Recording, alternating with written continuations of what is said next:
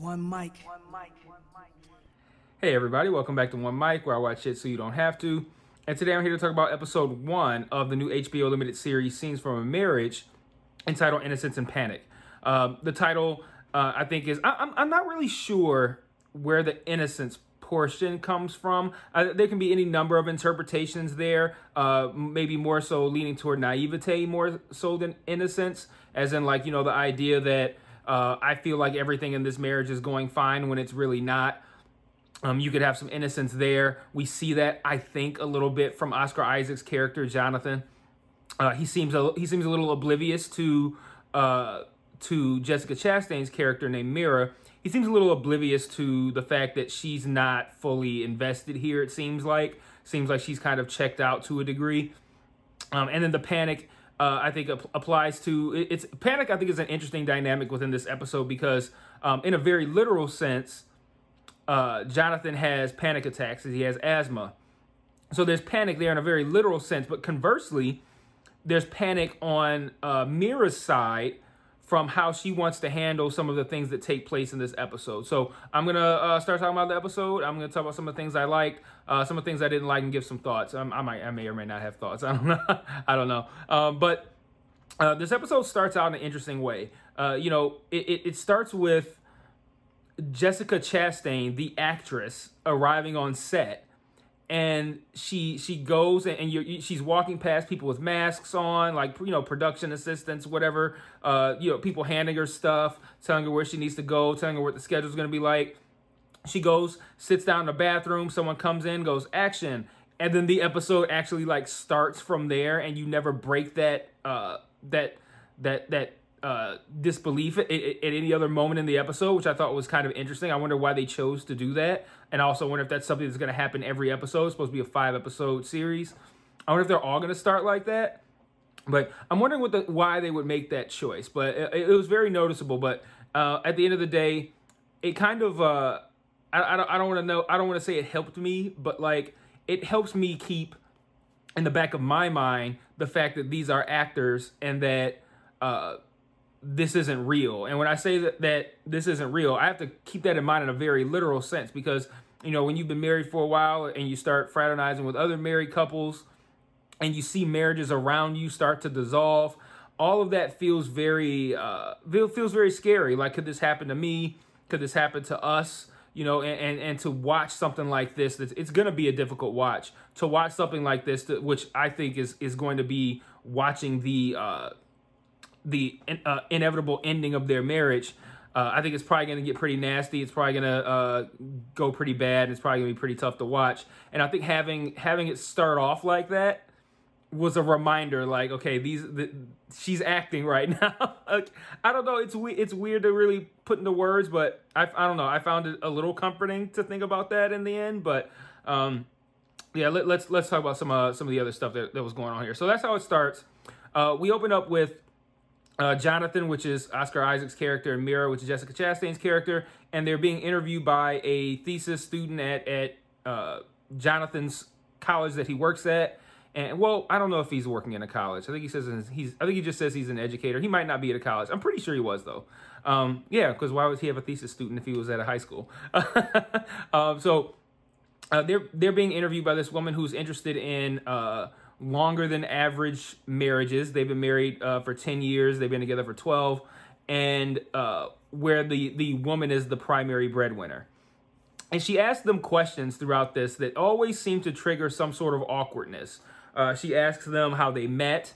Uh, I feel like there's a story there that we're not going to get, that we'll probably get into later. But, you know, there's a talk of uh, they were both in a relationship when they first, I, I don't want to say started seeing each other, when they first, I guess, became aware of one another. They were both in their own separate relationships.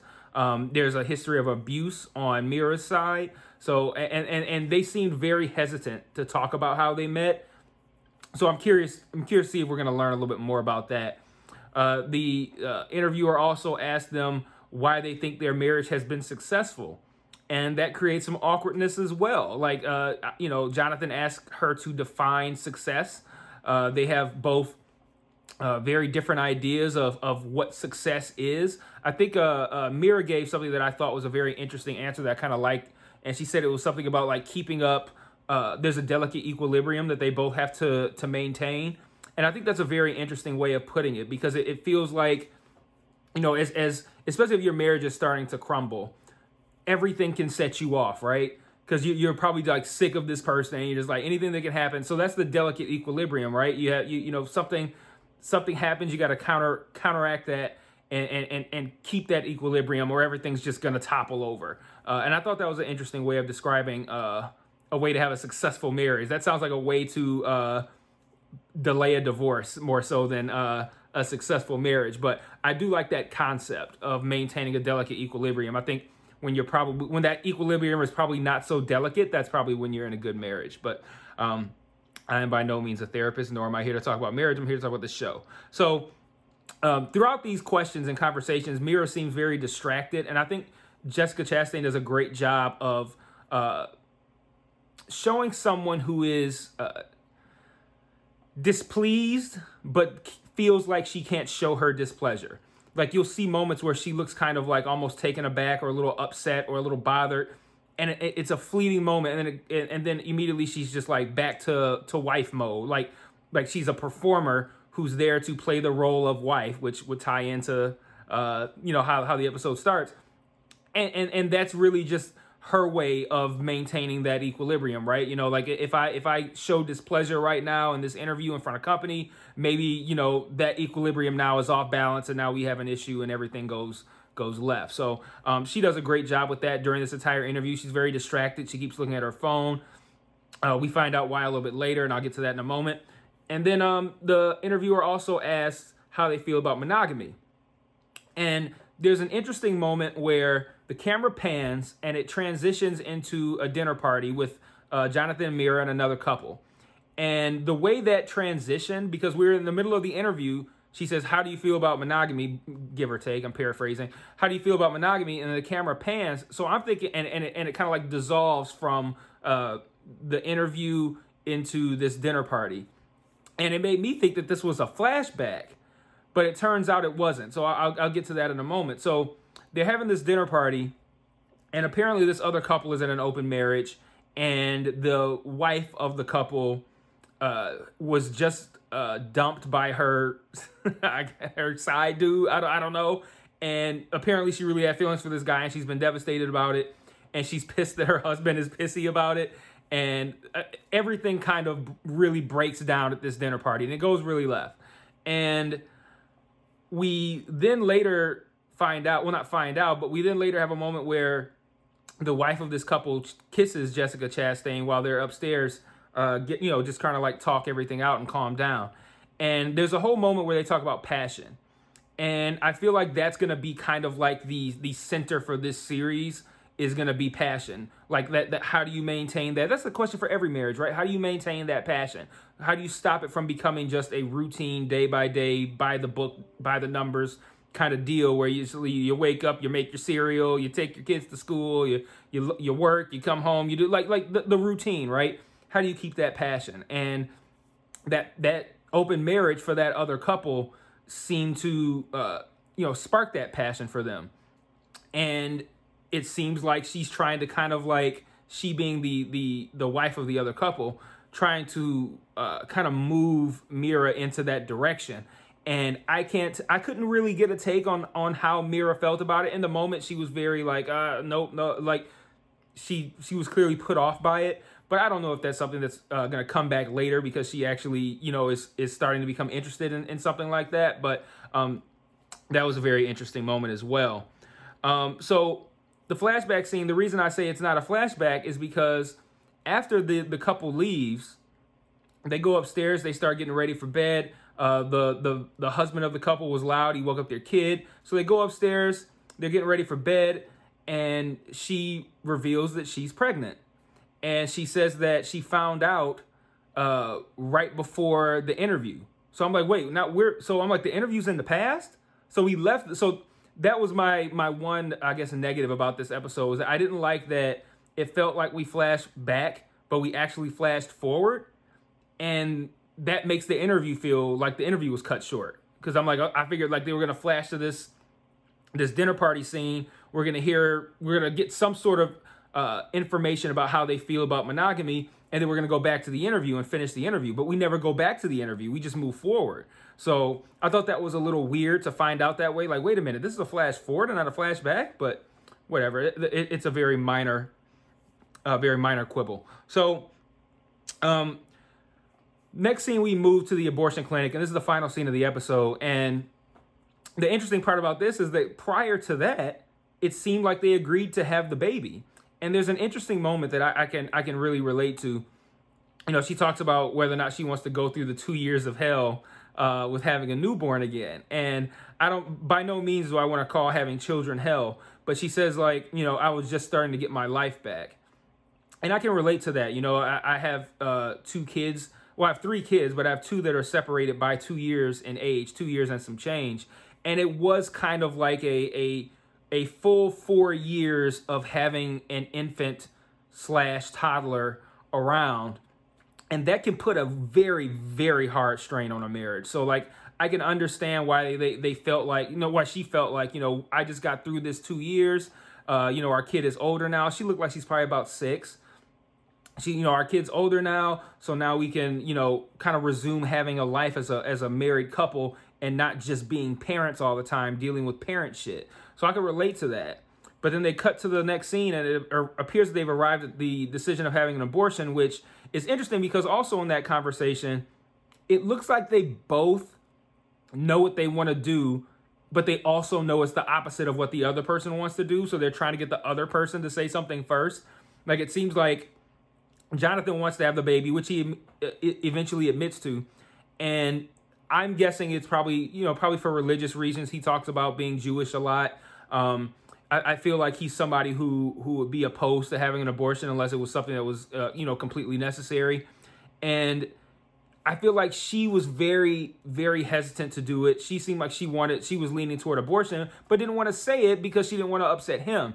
And that's what I was talking about with the the equilibrium, which is why I thought that was such a good phrase because like she's thinking like this isn't the hill I want to die on, which is crazy when we're talking about having a baby. Like that's like that's the hill right there. if you don't want to have a baby, just going along with it is probably not the best idea. But that's where it seemed like we were going. But then we cut to the abortion clinic, and at the abortion clinic we have uh, I think we, we have two great moments from both of these both of these actors. Um, you know, they they the, the the doctor walks you know walks Mira through what this is gonna look like. This is what you got to do. This is what's gonna happen. And you could tell that Jonathan's very uh, shaken up by this, and he, he even says in a moment like, "I don't know why I'm acting like this. I felt like you know I, would be okay, but I'm, I'm struggling here. But there's a moment where he goes to get her a Pepsi. He goes to get her Coke, but he comes back with a Pepsi. This wasn't a mistake. He mentions that. he mentions it was like I noticed it. Like, oh, he said Coke, but that's a Pepsi. He said like they didn't have Coke, so I got you Pepsi. He gets her a Pepsi, and she uses that to to to wash down uh, whatever pill the doctor gave her.